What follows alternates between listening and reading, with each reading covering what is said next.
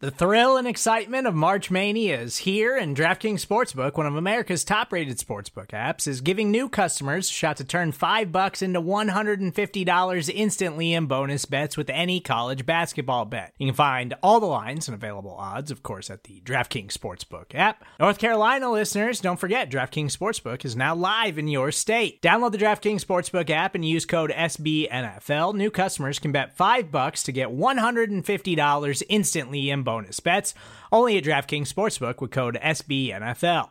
The crown is yours. Gambling problem? Call 1 800 Gambler or in West Virginia, visit www.1800Gambler.net. In New York, call 8778 HOPE NY or text HOPE NY. In Connecticut, help is available for problem gambling. Call 888 789 7777 or visit ccpg.org. Please play responsibly on behalf of Boot Hill Casino and Resort 21 plus age varies by jurisdiction. Void in Ontario. Bonus bets expire 168 hours after issuance.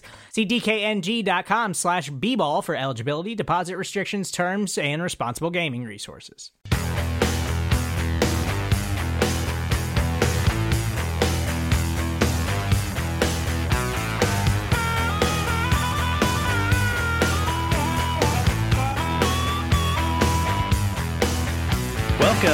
Bears Over Beers. I'm Jeff Berckes, a writer for Windy City Gridiron, and I'm joined by EJ Snyder. And EJ, what do I call you now? I have a new title. It's so important and official, and it comes with so many benefits you can't even imagine. Let's hear it. Senior draft analyst at Windy City Gridiron. Uh, I know, fancy, right? Super swanky, but no. Decided that uh, Jacob Infante, who, if you don't follow on our site, you really should be. Uh, should become the lead draft analyst with just the frequency of the work he's doing and the quality of the work he's doing. Um, again, if you're into the draft and you're not following Jacob Infante, you really need to. Uh, he also writes for USA Today's Draft Wire, so he gets the title of lead draft analyst. I sort of graduate to senior draft analyst. Uh, I get to keep doing what I'm doing, and uh, Jake gets a little bit more responsibility. But we're all going to be here covering the draft and bringing you big coverage on Windy City. So not a lot of changes there, just uh, just some housekeeping changes. Oh, so it's kind of a professor emeritus status for you from now on. And uh, Bears over beers, although not legal for Mr. Infante at this point in his uh, young life, we are big fans, and we will uh, keep the beers cold and we'll drink them for him uh, until he is of legal age. So there's a second part to that announcement, though, and you have a second project going on.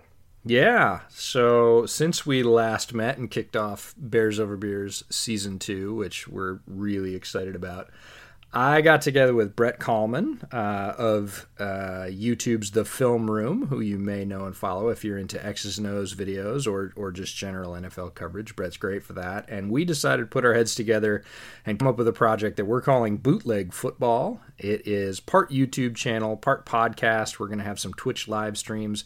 We're going to bring you content for the whole NFL. Um, we're doing both. We just got the podcast up on Apple Podcasts. Uh, the channel is also on YouTube under Bootleg Football Podcast. So, content going there, content going on all your major podcast providers.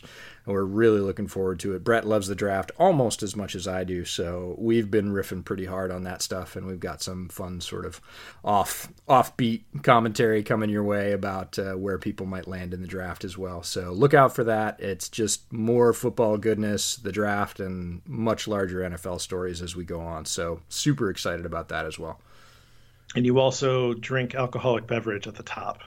We do. The bootleg name came about because uh, we ended up drinking and talking about football at the Senior Bowl, and we decided that that was a really good pastime and that we wanted to basically do that and perpetuate that sort of style. And so we did. And uh, Brett is a huge fan of scotch. I'm not a huge fan of scotch, as you know, but I do like whiskey and bourbon and tequila and a good number of other things. So we also discussed drinks on that show. And as one of my relatives pointed out, that is now two football and alcohol podcasts that you're part of. What's going on? And I was like, well, uh, if it walks like a duck and quacks like a duck, I guess it's a duck.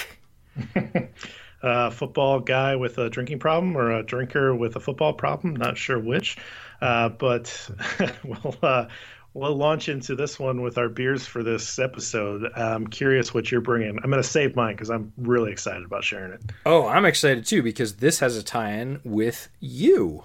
Oh, okay. Let's hear it. You have been to Tampa and you've actually been to this brewery. It's Cigar City Brewing, and it is the Maduro Brown Ale. And uh, I love brown ales. I saw this and thought of you uh, a couple of weeks ago when I was at the beer store, so I picked one up and I'm super excited about it.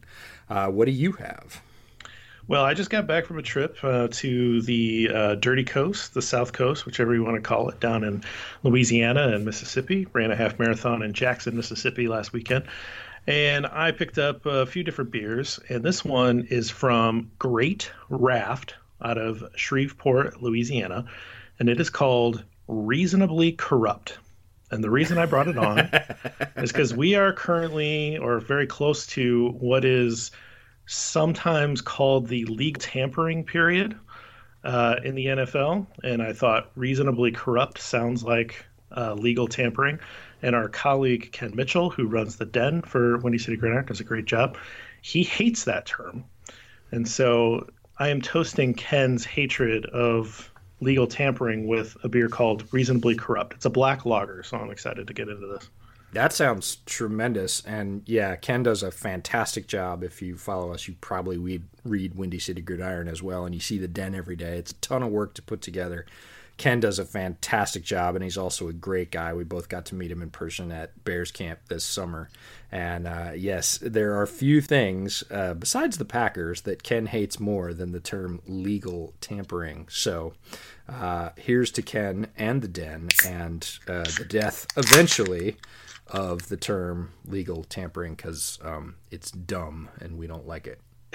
It is pretty dumb, and it's the second or third year where we've gotten a, an email from Ken to to all the writers like, "Hey, don't use that term." And so I thought it'd be funny if I led off by using that term. That's uh, so right. it's in in your honor, Ken. Uh, reasonably corrupt. So.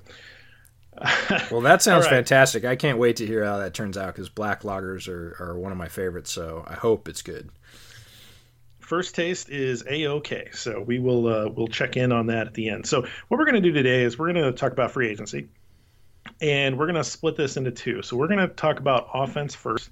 That'll be this episode, and then we're going to come back and talk about defense. And basically, we're going to go through and highlight the positions that we think the Bears will attack in either free agency or the draft, and we're going to go through guys that are at the top of the market, which the Bears probably are not going to be going after, but we'll establish who those guys are, and then talk through some of those second tier guys that the Bears might be able to afford uh, once those first guys come off the board, or maybe they go after them early.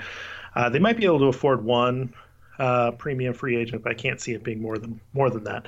Uh, so we're going to start off with the quarterback position, and there are a ton of interesting or famous or interestingly famous quarterbacks that are out there. uh, and so I just have a ton of names, and I just kind of want to go through them uh, to make sure that we've covered at least the big ones. You know, so people are like, why didn't they talk about so and so? So we're gonna try to we're gonna try to reach the top of the names, but I'm not gonna get all of them because there's some guys you're you're gonna talk about a guy that I didn't write down, and so um, I'm I, am sure we're going to miss somebody, but we're going to we're going to hit the big names. So let me start off by saying Dak Prescott and Drew Brees, those guys ain't going anywhere. Those guys are going to be signed by the by the Cowboys and the Saints. They're not going to be on the free agent market, so we are writing them off. Um, and then I cannot see any plausible scenario where Tom Brady or Philip Rivers comes to the Bears. Do you agree with those four? Uh, I do. I think if Dak makes the open market, it's one of the biggest stories of the NFL offseason. It means things went terribly south with Jerry Jones and just exploded. And like you, I doubt that's going to happen. Uh, I believe he stays with the Cowboys. Brees is a natural fit to stay with the Saints. I absolutely can't see him going anywhere. Rivers, I think, is done physically, mentally. I think uh, if he plays in a zone behind a really, or in a dome behind a really good offensive line, he's got maybe a year left, but his arm really tailed off at the end of last year. So I kind of don't want to see him throwing the ball in December in Chicago. Now, I have a ton of respect for Philip Rivers. I his achievements, his nature, his makeup. I he's a great competitor but I just don't want to see him doing that year and a half stint in a Bears uniform before he hangs him up. And Brady, uh, Brady, I don't know what's going on. It sounds like he's probably out of New England, but I think he's probably got three or four other destinations that make a lot more sense than Chicago. So while he may shake loose from his team and still does have value if he lands somewhere, especially like, oh, I don't know, San Francisco. Uh, or Tennessee behind, you know, a pretty fierce offensive line and a really good running game, he could definitely sort of shake up the landscapes in those divisions. But I don't see him ending up in the NFC North wearing navy and orange. Yeah, I think I think Rivers probably goes to the Colts. Um, that's and, that's my in a dome behind a good offensive yeah, line. Yeah, I think that's that's code for the Colts. Now Philip Rivers five years ago, I think he goes to Tampa oh, Bay and he totally different thing. Hangs yeah. out with Bruce Arians and throws chucks the ball down the field. He just doesn't have the arm for that right now. So um, Brady. All right, so let, let's dig into Brady a little bit because what I've heard, it's kind of all over the map. But you know, I've kind of heard maybe 50-50 that he he comes back or that he he leaves. And I've heard three locations that have at least a little bit of smoke to it. The first is Tennessee. Now, if he signs in Tennessee, that means that Ryan Tannehill's kicked free. If he, the second is in Oakland, because Jon Gruden loves all quarterbacks. They're moving to Vegas. They want to sell season tickets. They want to get hype, whatever you want to call it, whatever that play is, even if it's more for fame and money than it is for uh, a real football uh, decision. That's possible. If that happens, Derek Carr immediately becomes available. And the other one I heard is San Francisco, which seems nuts to me. I don't really get it, but let's just say, for the sake of argument, that that happens. I think that would mean Jimmy G's available. I don't think you could have both of them on the roster. They've already been teammates, but I don't think that they they uh, they become teammates again in San Francisco. Now that's Brady's boyhood team. He, he you know he grew up a Niners fan, uh, grew up watching Joe Montana, all that stuff. Okay, so it's possible. Now of those guys, and what you think the compensation would be and the trade value that would be required to remove uh, Carr and Jimmy G from those teams. Any of those guys interest you? and to what degree? So they all interest me to some degree because the Bears don't have a stable quarterback right now in terms of somebody that you can plug in and win a bunch of games with. And I know people will argue with me up and down. Uh, they have for most of the offseason. But Mitch won 11 games. I, I know. I get it. but as of last year, he didn't win very many games and games that got won in spite of him. Um, so I, you know, I love Mitch and I hope he rebounds, but I'm not going to count on that if I'm a general manager on a football team that's loaded up with talent and ready to make a run for the playoffs. So, in terms of the trade compensation for, say, Jimmy G or Derek Carr, I'm not as interested because the Bears are in a low ebb in terms of their overall resource, right? They don't have a ton of cap space, they don't have a ton of picks, and they definitely don't have a ton of high picks and I would not like to see them give that up, despite the importance of the quarterback position, which I think is the most important position, not only in football, but in sports. And look, if you don't have a quarterback in the NFL, you're not going to win and win big, right? You, you may win, you may go 500, uh, you, you, may even make the playoffs, but the, the teams that make it to the big dance have good quarterbacks who, when the chips are down, uh, can put the team on their back a little bit and make a play or two. And uh, until the Bears do that, uh, I'm sort of behind almost any move that they're going to make in the quarterbacking direction. But there's uh, of those three, I would take Tannehill because you don't have to trade for him. He would be loose. He is a free agent. He had a very good close to 2019, and people, uh, I said that on Twitter the other day, and people went up one side of me and down the other and said it was Derrick Henry. They ran the ball with Derrick Henry. Well, it's true. Yeah. It's true that a good running game absolutely sets it up, and Tennessee absolutely had a good running game. Derrick Henry also had a very good close to 2019. And football teams are teams for a reason, but Tannehill excelled in the back half of 2019. And people that don't want to see that or say that are looking at Tannehill in Miami, Tannehill as he got to Tennessee before they changed the game plan his back half of 2019 was exceptional. It was very, very good. He was the hottest quarterback in football for most of those weeks. So, is that lightning in a bottle? it might be. Uh, can only a team with a very good running game unlock Ryan Tannehill? Uh, that might be possible. But if the Bears, you know, get some help at right guard, we're going to talk about that. And David Montgomery gets some more opportunities. I think they have a very good running game. So there you are. And they also have a lot of good targets for him to throw to. So of the three, I would take Tannehill. Yeah, I'm with you, and and I think Tannehill had a great year as well. And do we really need to judge Ryan Tannehill uh, negatively because of his time in Miami? I mean, that people was do. that wasn't very good, right? yeah, I mean, that's people do, and, and, that's just what gets me is you get these players that are in bad situations, and maybe they're not good, but the the other thing is that maybe that organization's not very good, and they were in a can't win uh, situation, and so they get out, they go somewhere else. Uh, uh, good coaching, good situation, good surroundings unlocks them. I don't think Ryan Tannehill is you know the best back in the league by any stretch of the imagination, but he does have a first round pedigree, and he um, you know has shown some success and certainly very good in the play action passing game, which isn't necessarily something that uh, Matt Nagy calls with frequency, as we've talked about ad nauseum on this podcast, but. Uh, yeah, no, I'm with you. Those are the that's the guy. I know we have um, some differences of opinion with our colleague uh, Robert Schmitz, who seems to have developed quite the man crush on Derek Carr, uh, and that's fine. Um, but I, I, I, am not I'm not a big fan of Carr's game, and I'm not sure that it would mesh well uh, behind what the Bears have an offensive line right now, which is a, an average offensive line as, at this point, with uh, some gaping holes that we'll talk about here in a minute. Um, and Jimmy G, I like Jimmy G. I thought I thought the Bears should have gone after him.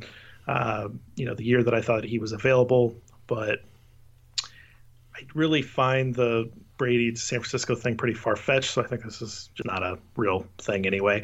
But um, that's it's not the guy that I would pull the trigger on. I think I would rather keep my draft picks and either make a play for one of these guys that we're going to talk about here in a minute, uh, and try to get into the draft later on if the the situation with Trubisky and you know player B uh, doesn't work out in 2020 or um, you know basically just keep your powder dry. So that that's kind of where I'm at, and I agree. If you can get somebody on the free agent market like Tannehill, uh, I think that's you got. I think you got to do it. Okay. It's it's a much better stabilization than what they've got. I mean, right. would they win more games with the back half of 2019 Ryan Tannehill running the ship? uh, than they did last year with Trubisky running the same ship? I think they do. I think they pick up at least two or three of those games with Tannehill, you know, in the back half of 2019. So if you're just doing apples to apples, it's an upgrade. Yep. Okay. So uh, the Bengals got the number one overall pick, and it's pretty much a done deal. At least seems like to me that they're going to take Joe Burrow with the number one pick. There was a little. They'd better. Uh, I mean, I mean, they'd better. Yeah.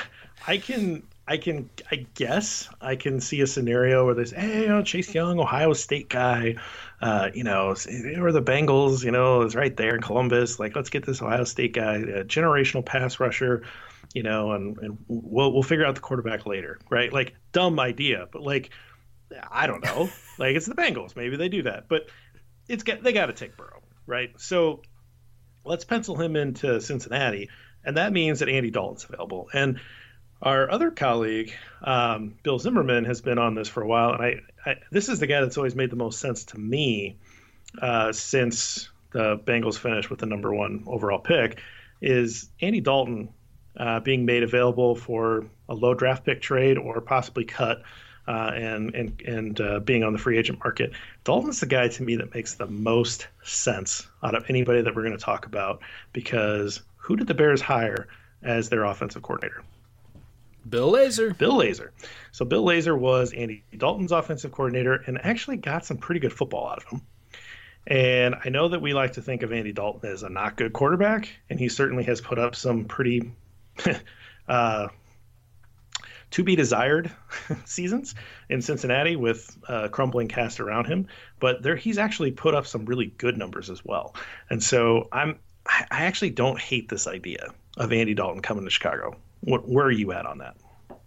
I I think Dalton's probably the guy. Not because I think again Andy Dalton is the savior and will take the Bears to the promised land, but of the options that are likely to be available, Dalton's probably the best one. And people, uh, I got told on Twitter again that there is no good Andy Dalton, that Andy Dalton sucks, and that Andy Dalton's worse than Mitch, which is not even statistically true. So I'm not sure where they got that. But what people forget is that the year that Andy Dalton was healthy and that offense was humming and he was surrounded by a good cast, which he would be surrounded by a largely good cast uh, in Chicago, especially if they upgrade the offensive line, which was a mess, and they already have a new coach, so they need a couple players there. But if they did that, uh, that Cincinnati team rolled off what? Uh, they were 11 and 0 before he got hurt, and then they went on a slide, right? That's that's good football in the NFL. Wins don't come easy. And the guy that was triggering that offense was Andy Dalton. And is he still that guy? Well, I think he's more still that guy than somebody like Philip Rivers, right? There's not been a huge deterioration in his skills in terms of arm talent or anything else. Is he going to be the top? No, but is he going to be the bottom? He's absolutely not. He's going to be somewhere in that middle third, and I think towards the upper middle third with a good surrounding cast and familiarity with the offense, which he's probably going to have. And he's a smart guy. He doesn't have to make it all about him. He's not, Andy Dalton is not big time star power diva. He can come in, his role, distribute, be the point guard, and get, you know, quite a few wins out of a, what I think is a solid Bears football team. So the problem is uh, quarterbacks are scarce in the NFL, and there's going to be a lot of interest, and the Bears are going to have to give a pick for him. He's not going to get cut because they are not going to be bidding against themselves as they were for, say, oh, Mike Glennon there's going to be competition and they're going to have to throw a pick and fans are going to go bananas. But again, I beseech you, please don't go bananas. The Bears don't have a great quarterback right now. They need a quarterback to win some football games until they come to the true franchise savior, however they do that in the future.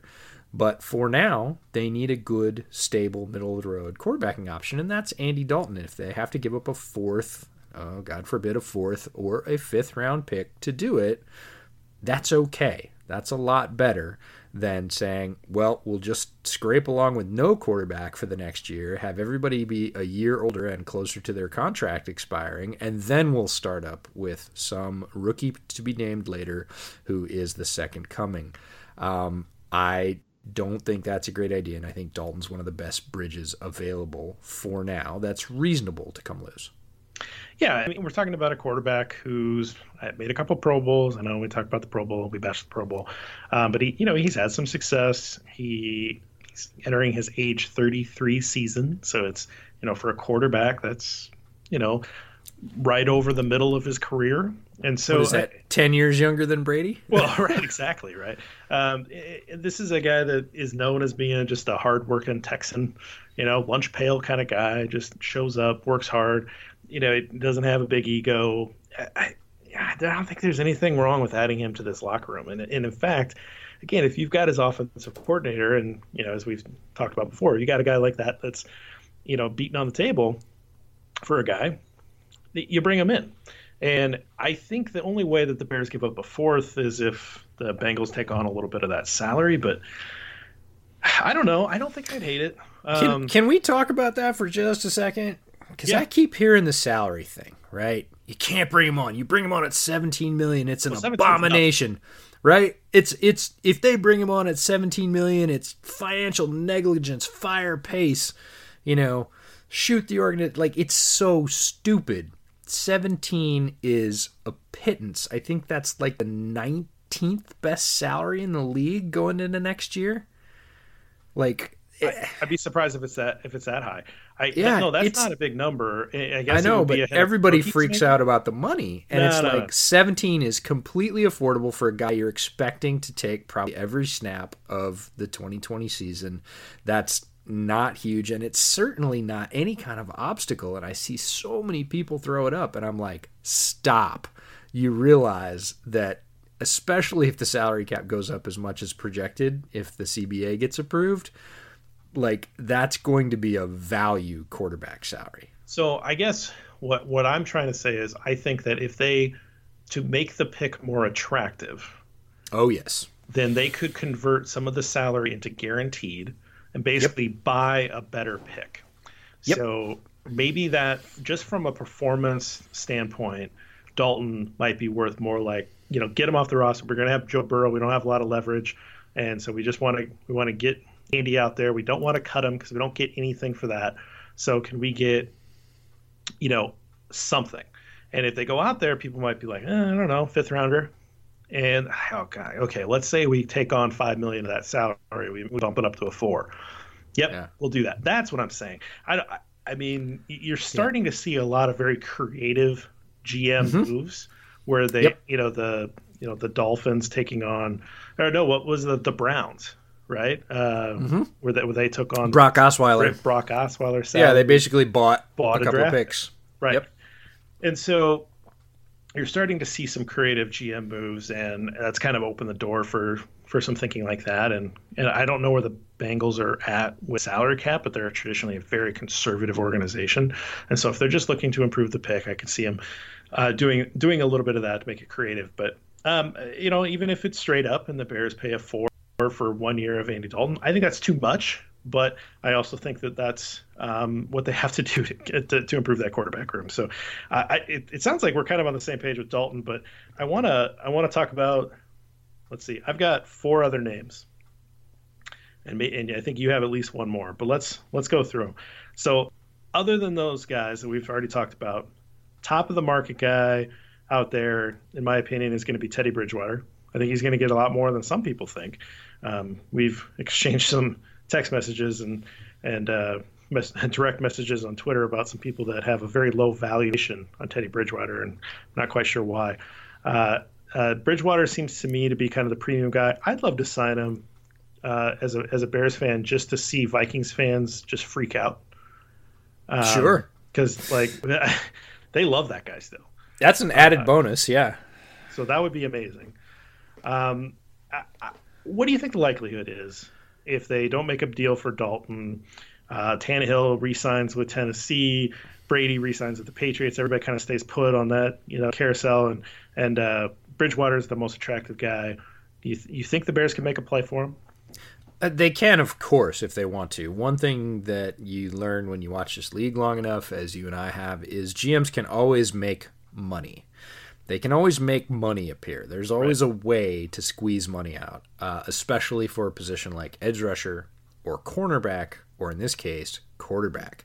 The bottom line is Teddy Bridgewater is going to get big dollars. Like he's going to go for starting money somewhere, and starting money in this league is oh, people don't want to hear it, but it's about twenty five million a year. Right. And if the salary cap goes up a lot, it's going to go up. It's going to be like twenty eight million a year and people look at the number and they lose their minds. They're like 28 million a year for Teddy Bridgewater. No, 28 million a year for the top free agent quarterback available on the market. This is a market, it's supply and demand. Absolutely. You cannot just go to the cupboard and get another one right? If you want that guy, you're going to pay for it. There's going to be a couple of people that want that guy. The only scenario where I would see the Bears trying to put together any offer because he's going to get big dollars and he's going to want some security in years. He's not going to sign a two year deal. He's going to want a three or four or five year deal minimum.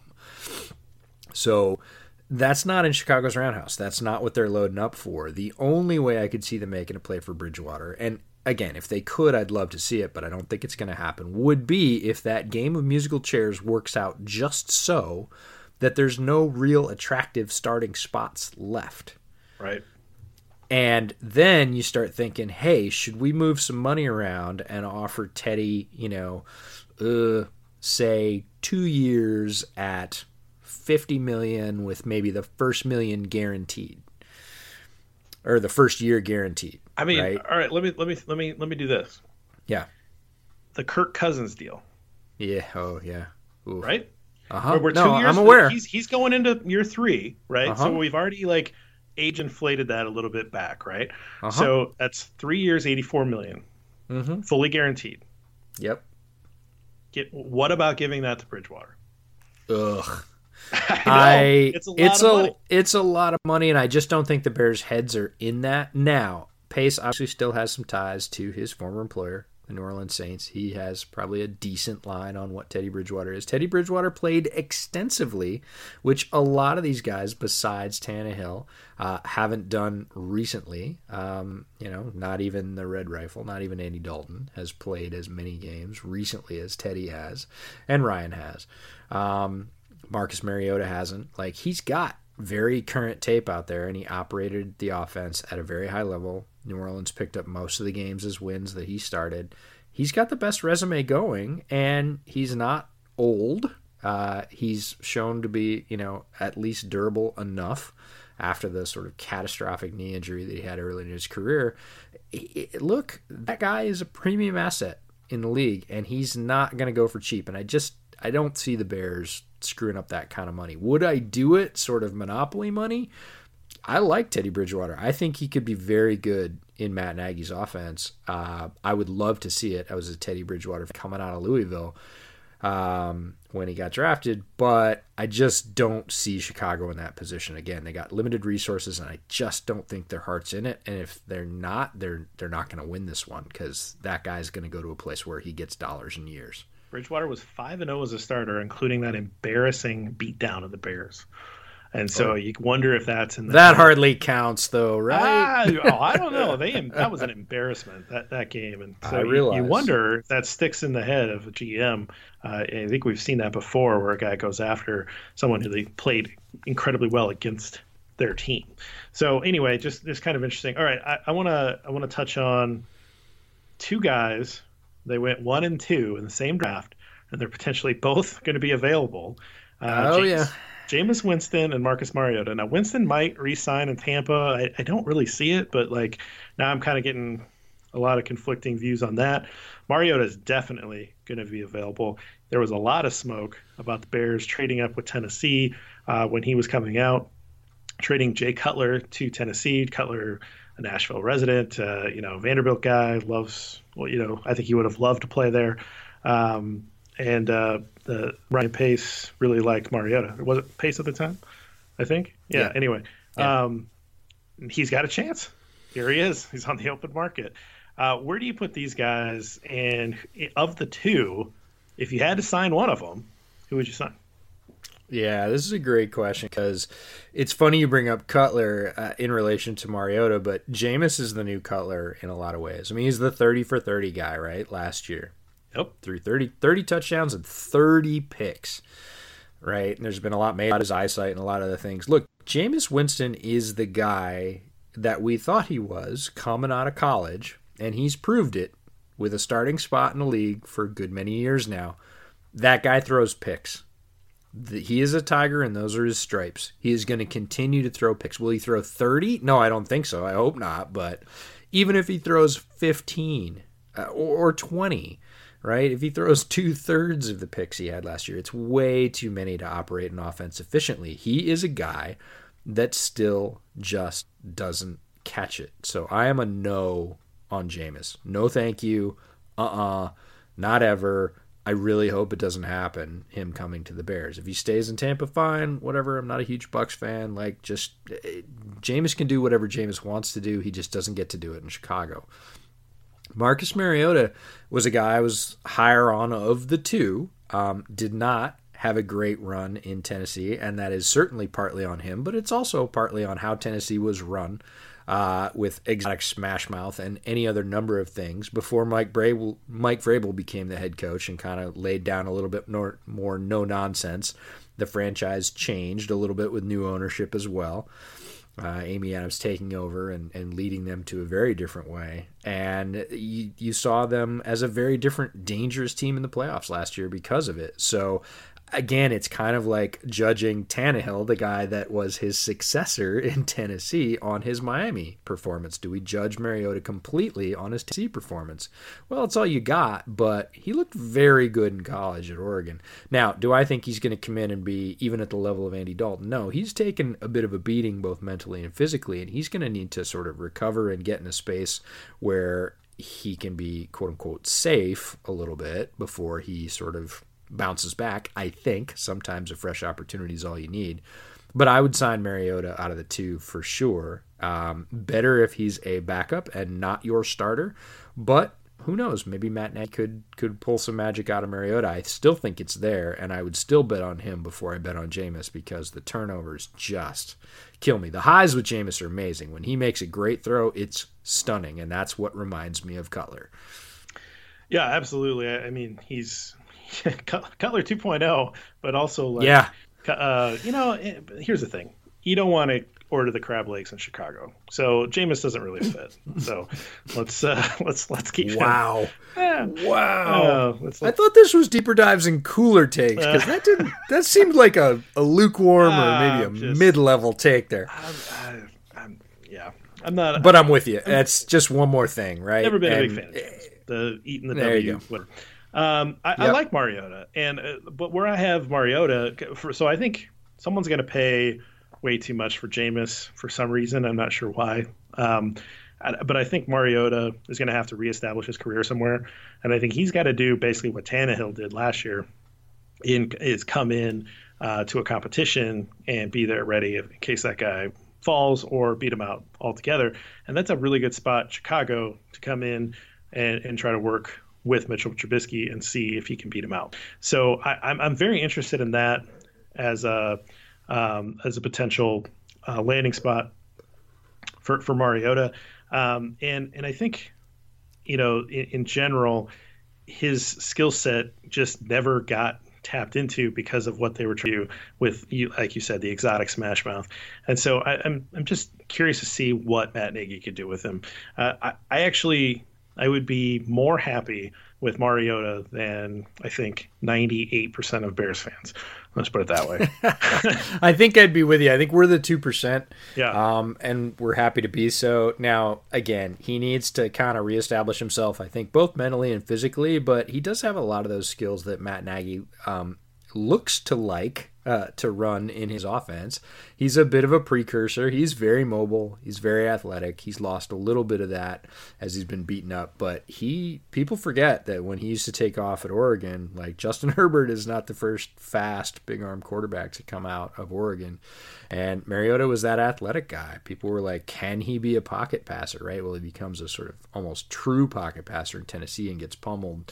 So it'd be neat to see him moving and rolling out. He was very good on the run at Oregon. If if they want to run that bootleg game that again they've they've run with Trubisky, it's not uh, not unfamiliar uh, to the Bears offense. I think Mariota's got a shot to develop into something, but I just don't want him to come into the hot spotlight and be the guy, the savior, the only pro with experience on the roster because I I'm not sure he would react well to that. But I'm again not sure he wouldn't. Yeah, I thought you were talking about Joey Harrington, talking about Oregon quarterbacks. not uh, mobile. Not mobile. No. Joe, um, Joey ran okay. Like yeah. to his credit, he ran okay, but he he he. I'm betting on Marcus in a foot race. Wasn't a speedster. Uh, all right, so the last guy that I have, and and this is the last guy I list because if the Bears don't sign or acquire one of the guys that I've already talked about, and then this is my last guy, and they go below this tier, I'm I'm not gonna be very happy. So this is my last guy that I can be like, okay, and that's Case Keenum, and a lot of people might snicker, but Keenum's pretty fearless. He has seems like a pretty smart quarterback. He's been able to come in and pick up a lot of different systems. He's had moderate degrees of success at multiple stops. Um, to me, this is kind of the, you know, this is the the, the least valuable consolation prize uh, that you get as a door prize. But this is the guy that I'm. This is my floor. I hope it gets better, but this is the guy that I can at least walk away with and be like, okay, yep, I see it. This is a this is a good fail safe if Trubisky really does fall uh, in, in 2020, and he can come in and pick up the offense quickly, and he can sling it, and he's fearless. What do you think? Uh, nope. I, I, don't think so. Keenum is my subfloor. I Keenum again is pretty well established. He's had a lot of starts for a guy that hasn't been, for the most part, the established starter. Now we've seen him in that role. Uh, but I just think he is fearless, but he hasn't, for being a smart quarterback, and I think he is a smart quarterback, he hasn't learned still when to rein it in. He will still chuck it up there.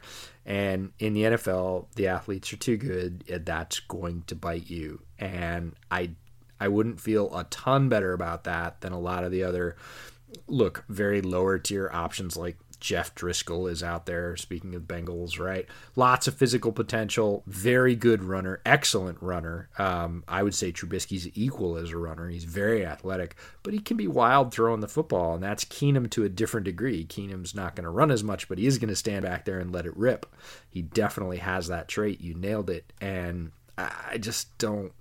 I I'm trying to save myself here, JB. I don't want to go through the 2020 season watching Case Keenum just chuck it up. And so I would say both Driskel and Keenum are sort of below my subfloor. That is the that is the indication that the Bears are like, nope, we're just riding with Mitch no matter what because we brought in Jeff Driskel or Case Keenum and they're not expecting those guys to beat Mitch, and uh, if they did, it's a really sad state of affairs. So can't can't really get behind either one of them. I would like to see them go for at least one of those mid tier options we talked about. Um, I I believe that if you get any kind of moderate stability out of the quarterbacking spot and fixed offensive line, this team wins more games yeah, next absolutely. year. Do you have another quarterback that you want to talk about, or is that the list? I think that's pretty much the list. There's a lot of guys on the list. I pulled up a, a, handy 2020 NFL free agent list by position, and it is funny to see how the mighty or the sometimes mighty have fallen. Right, Blaine Gabbert's on there. Uh, David Fales, a former Bears player, is on there. Moore, the perennial backup. Chad Henne, his buddy, who's been at several stops with him. AJ McCarron, Brandon Allen, all these guys are, are hanging around. Drew Stanton. It's like the, the backups club, right? Yeah, they're all available, but the only guy that's sort of interesting to me, we don't really need to talk about him because he's a restricted free agent for Dallas, and I believe they'll resign him, is Cooper Rush, who is a Michigan guy, Western Michigan guy, um, that I thought had a little bit of potential coming out, and he's looked pretty decent in some of the Dallas preseason games. If he was a uh, just a, a, straight free agent, I'd I'd be interested again at that lower tier. I think he's got some potential, not necessarily like starter, but uh, you know maybe develop to be a little bit better than Chase Daniel kind of a thing. But he's a restricted free agent, so that's it. We're done. Okay. Moving on.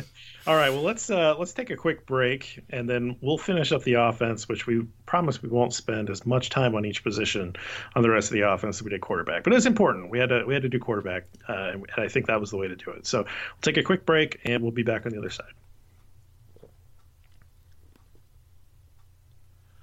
All right, EJ, we're back. So I've got three positions that I want to talk about in free agency, and you're free to fill in more if you want. Three uh, remaining offensive positions, and the first is wide receiver, but specifically a speed element to the wide receiver.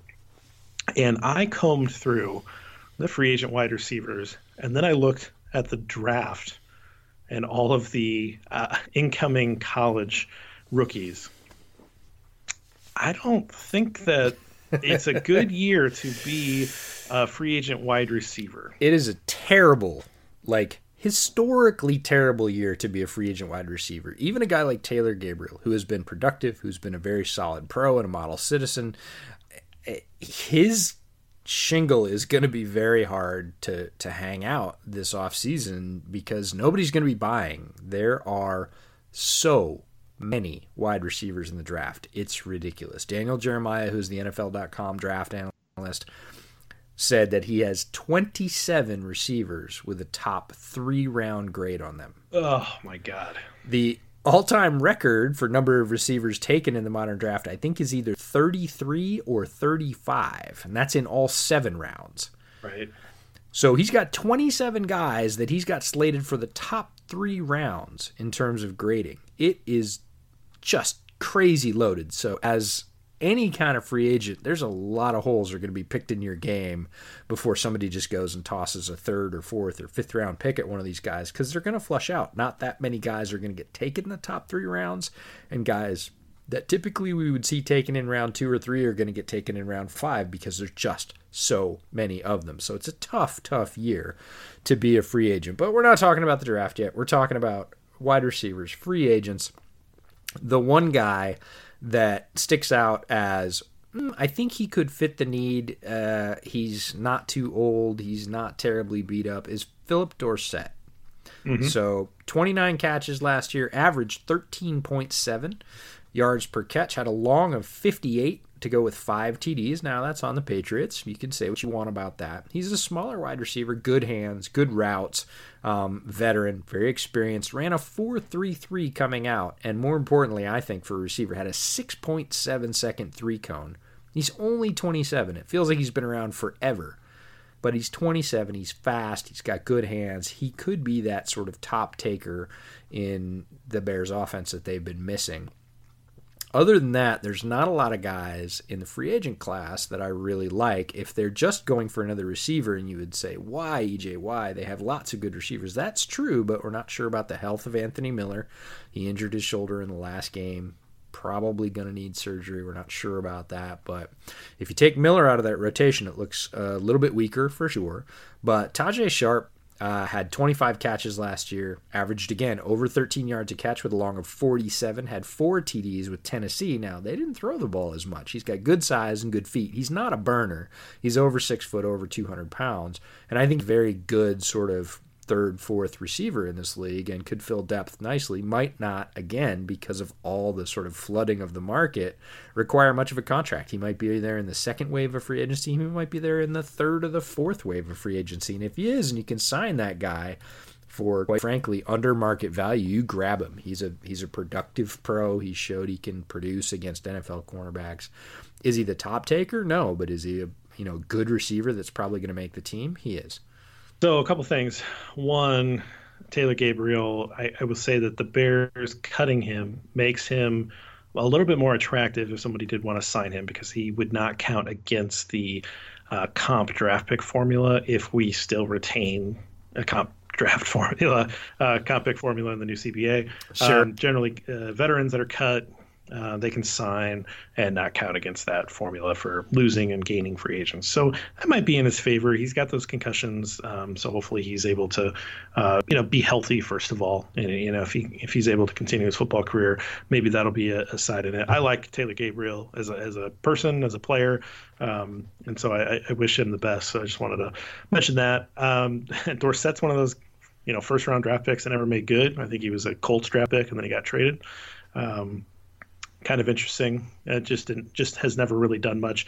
I never understood why the Colts drafted Dorsett and then signed T.Y. Hilton to a to an extension, and I was like, okay, but what, that's Ryan Grigson, right? So. Uh, new sheriff in town in in Indianapolis. Uh, yeah, not doing stupid stuff like that anymore. Um, and then your your other, uh, yeah, I, I, don't see it. I mean, I don't see Tajaé Sharpe being a someone who, who could come here. But, you know, he's a fine player, like you said.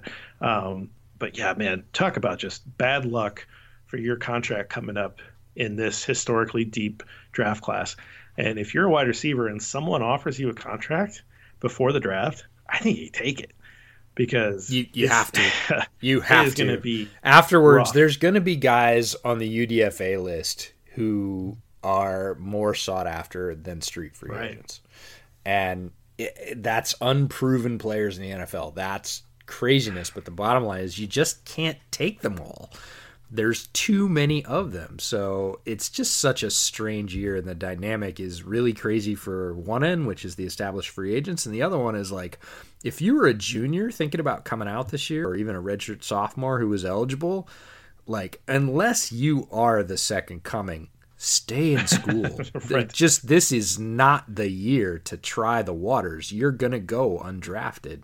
So yeah, it's a nutty, nutty dynamic to the offseason. That's crazy. All right, let's move on to tight end, which I think, in my opinion, you know, besides the quarterback room, of course, but in my opinion, this is this is the position that has to get figured out this offseason.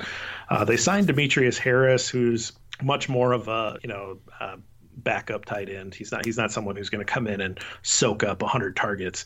Um, and so you know the, the tight end room right now, you're hoping Trey Burton comes back healthy. He's got um, you know, his own role in that offense, but we're looking for more of that bigger target and a guy that can go over the middle and, and really uh, uh, stretch the middle of the defense and, and hopefully put some pressure on it. You've seen Travis Kelce, you've seen Zach Ertz in similar offenses. Uh, put up big numbers, and so I think the offense certainly provides the opportunity for this position to be a big impact player. Um, unfortunately, this tight end free agent class is not particularly deep. Uh, in my opinion, the top of the market is Hunter Henry. I don't see how the Chargers let him go. I think he's going to get tagged um, or signed to a to an extension, and so I just I don't see him being out there. And I think the next tier, and I, I don't know if you need to like cover your ears uh, or what, but it's it's Austin Hooper and Eric Ebron, and Eric Ebron wants to play for the Bears. I, you can just like he's got a connection to Mitchell Trubisky in North Carolina, mm-hmm. and I, I he, he just says things on social media that's like, hey, yeah, I'm interested, and I know you are very anti Eric Ebron. So let's just get that out right now. Yeah, no, I don't need to hide that. That's that's all over. If you follow me, you know I'm not a huge Eric Ebron fan. No, I have nothing against him as a person. I think he's an okay player. He was highly overdrafted. Uh, he was very one dimensional in college. People uh, drafted him for potential. Uh, he realized some of that with the Colts, very little of that with the Lions. I never an Ebron fan and and still not because he's going to want big-ish money. He's had enough success where he can kind of demand that. The tight end class is, I think, sort of sneaky deep uh, this year in the draft, but it is not right. Top heavy by any stretch. There is not a clear number one, or um, frankly, many people floating out there uh, that can fill that role. So he's going to go after big dollars, and no thank you to any of that. In fact, uh, I'm going to say no thank you to big dollars to free agent tight ends, period, because the last four or five big free agent tight end signings, if you look at them, are a graveyard of dollars for production.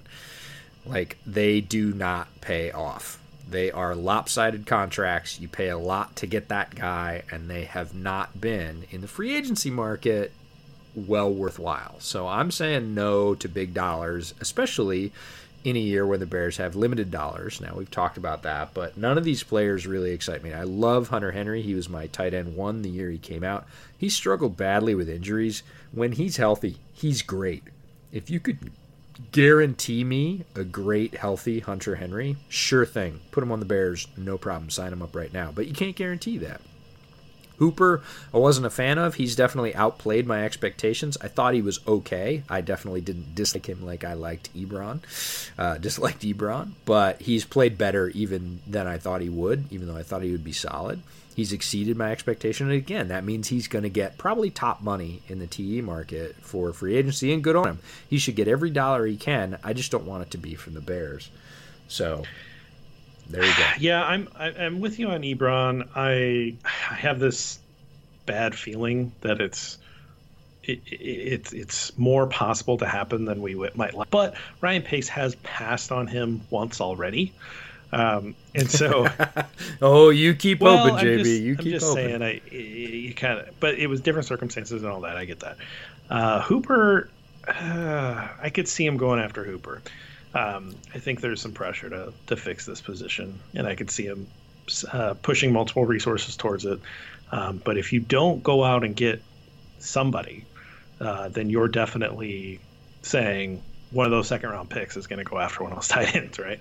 Um, Mm, I don't think so, but we can well, we'll get that. to that. All right. So the other two guys that I have written down, and you might have more, um, but to, oh, I do, I do. This is going to be my wild swing okay. category. So these are both uh, big injury history guys. So for me, I want to stay away from them. Uh, that's Jordan Reed and Tyler Eifert. Of the two, I would take a flyer on Eifert, um, just because, again, you know the Dalton to Eifert connection. Let's just sorry. Um, sure. I think why not he he he's had a lot of injuries, uh, but they've been I think more leg injuries, which uh, that's not great. But uh, Jordan Reed's had a lot of concussion issues, and you know, unfortunately yep. for him, I would stay, I would away, away, from, that. that. as an organization. Yep. Uh, Eifert, you know, hopefully, hopefully he can get his career back on track and, and stay healthy. And he'd be the guy that I'd I'd, I'd be willing to take a, a low risk contract on. Uh, what about those two guys? And then give me who else the your big swing all right, these are my wild swings. I have a uh, well. The first thing we're going to do is crank up the Wayback Machine because back when Logan Thomas was coming out as a quarterback, I said he should convert to tight end, and if he had, he would have been tight no worse than tight end two that year. He probably would have been tight end one. people say, why would you say this about a quarterback, right? Didn't they just say this about Lamar Jackson? He should be another position. Well, the difference between Lamar Jackson and Logan Thomas is Lamar Jackson is an excellent right. quarterback.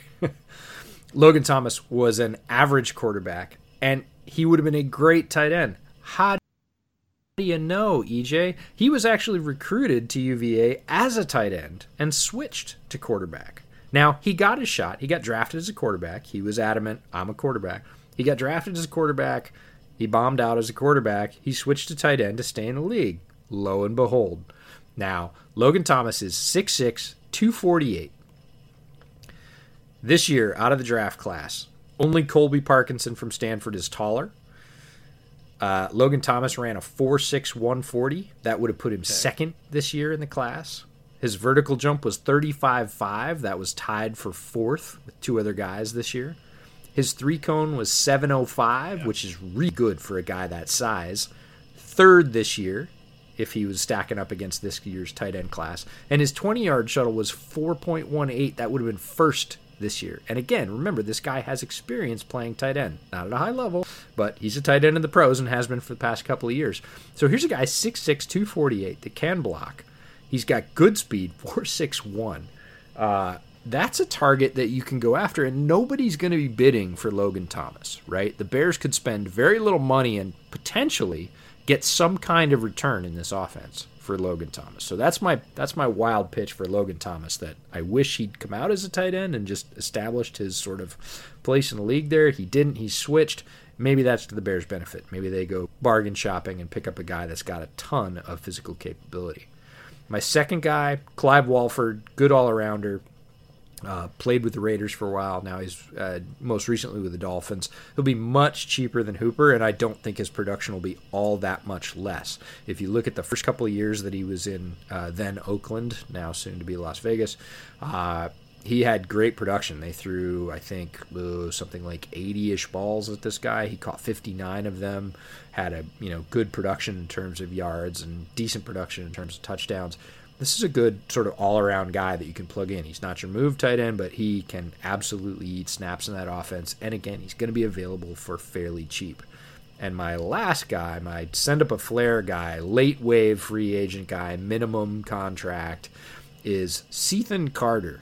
Who the hell is Cethan Carter, EJ? He came out of Nebraska. Um, I really liked his movement skills coming out. Um, his hands were a little iffy he did make the league. He's he's hung around. He's a potential as a backup to move, but I'd draft a late rounder before I'd really grab him. So those are my wild swings: okay. top, middle, and bottom. Yeah, those are pretty wild. You're, I mean, spring training for baseball is in full yep, effect, yep. you're you're swinging for the fences. Taking cuts, I like it. Taking cuts. take, take your cuts. You're you're trying to swing off the tee right now. All right, we got one more position that I want to cover, and that's uh, the hole that's at right guard. Now we think Alex Bars. Uh, is going to at least provide competition for that spot, but I, it would be pretty reckless to just hand the undrafted agent the job um, out of the gates. And so uh, I, am not in love with the guard market. Um, Brandon Scherff's top of the market. There's no way the Bears are going to go after uh, Brandon Scherff. He's going to get a lot of money from someone, and I cannot see it being the Bears. Um, I would love it. It would make me very happy. Uh, Why, JB? Why? uh, yeah, just, I, I, don't know. I just uh, some weird connection memories. you got to Brandon. Yeah, um, obviously the the Hawkeye connection. Uh, the other two guys I, that I wrote down, and look, I just I really m- like Mike Iupati, mm-hmm. and he's just he's I don't know where he's at in his career. Maybe he's he's he's 32, maybe going to be 33 at some point here in the near future. Um, you know, the guy's been around for a while. Maybe he's not able to perform at the level that you want, but he is a big, strong guy, and uh, everything that I've seen out of him over his career is that teammates love him, and uh, he's a great guy in the locker room. And I think that goes a long way. I think he would fit in in that right guard spot and really get some of that Kyle Long mojo up. And so I, I kind of like that idea if he if his game is still there, and I don't know if it is, um, but I, but I kind of like that idea. And then the other guy is is Graham Glasgow, uh, who's Bears fans should at least be somewhat familiar with. If you guys follow offensive line play at all, younger guy, um, maybe a little too expensive, but he'd be an interesting guy to bring in uh, to try to round out that line. Where are you at on the free agents uh, for guard position? Yeah, we'll talk about Glasgow in a minute because we're aligned there. Mike Iupati's interesting. Uh, I he's a big guy. He's a tough guy. Yes, his skills have declined. Yes, he can still sort of deliver. He's a warrior. He's been doing it. Uh, he's probably got a year or two more. I'm not sure I want to go after in a year uh, when I have limited resources. A guy like that. Um, not because he'd be bad in the locker room. I think just like you, he'd be great in the locker room. Um, I, I, don't know that the on-field production would be equal. If I'm going to spend some free agent dollars when I've got a limited budget, I'm going after Graham Glasgow. He's a good, solid guard. He knows the division. He's played against all these guys. He's only 28 years old. He's going to get a bunch of money, but he's not going to get Brandon Scherff money. Now, you're still going to have to pay him, but I think you can sign this guy for three, four, possibly even five years. He's only 28. Offensive linemen easily play into their mid 30s. So Graham could be an investment, and I don't think it would be a bad one. He's my number one on the list. Uh, because again, like you, I don't think Scherff is is a gamble worth taking. Uh, and he's probably just out of the market dollars wise, anyways. The consolation right. prize, if you can't get Glasgow to me, is Andrus Peat out of New Orleans.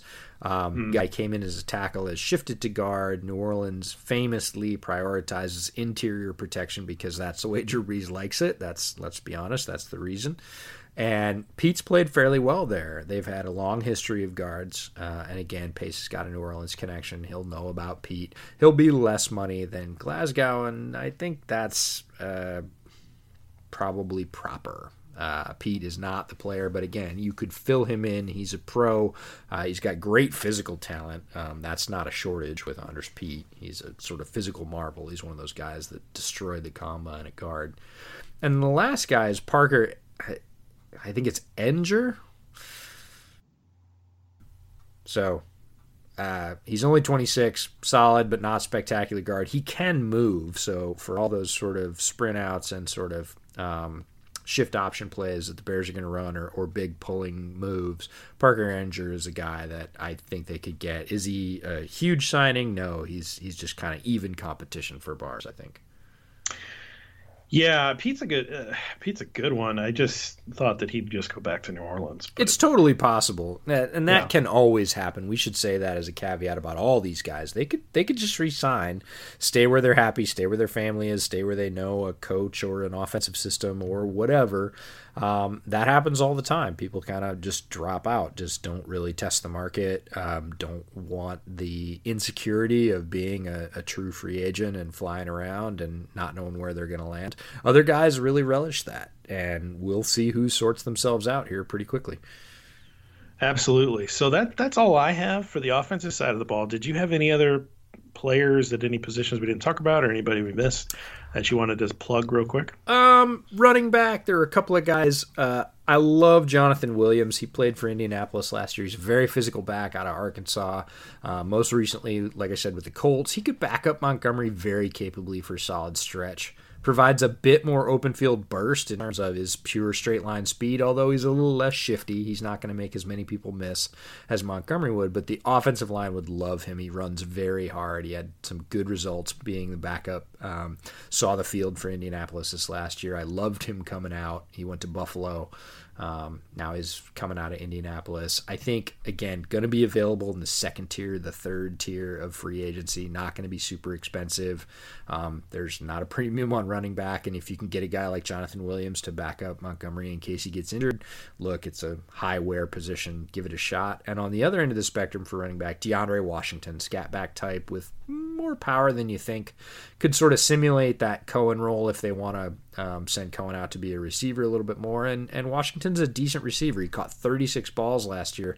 That would have put him fourth on the Bears for any type of offensive player catching passes, which is a sad stat in and of itself. But I liked Washington coming out. He's a Texas Tech guy. And, and if you want to sort of back up Cohen and add that sort of pass catching um, speed element to the running back room, I think he'd be a decent ad. Again, don't pay these guys a ton of money or really sort of any money Right. at all. Wait till the second or third wave of free agency. If they're still there, poke around, see if they're willing to take a contract. They'd be solid ads, and you need to you need guys like that to build the roster. So uh, that's it for me. Okay.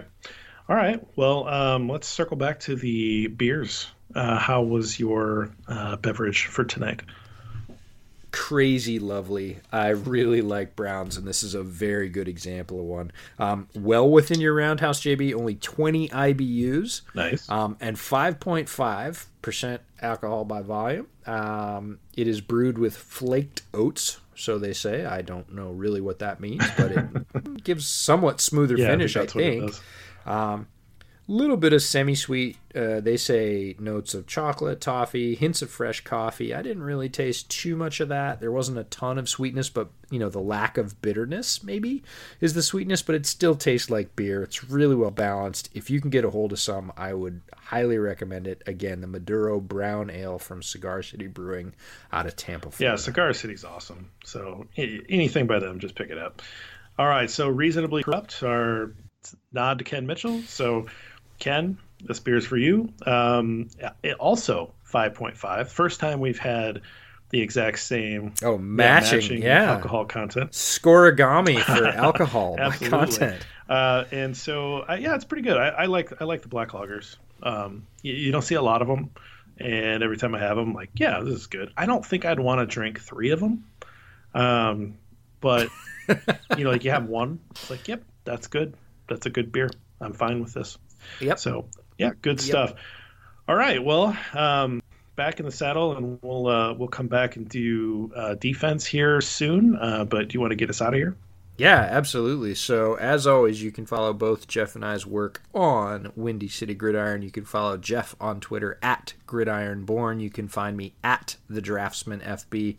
And we would be remiss if we didn't mention our podcasting colleagues at Windy City Gridiron. We've got Lester Wiltfong with T Formation Conversation, uh, Robert Schmitz, who we gave a little bit of garbage to in this podcast, but his love for uh, Carr is waning, so we'll take him back into the fold. He's got Bear with me, and Bill Zimmerman has his podcast as well. Just recently had some NFL insiders, including uh, Benjamin Albright, on there. So if you're not listening to that, you really should be because it'll keep you up on all the offseason Bears news. But uh, keep it tuned here because we're going to have lots more as we go through free agency and the draft and positional evaluations. And of course, as into offseason workouts, we'll carry you through there as well when the doldrums hit. But until then, uh, we love the fact that you're here. We're excited about season two. And listen up and bear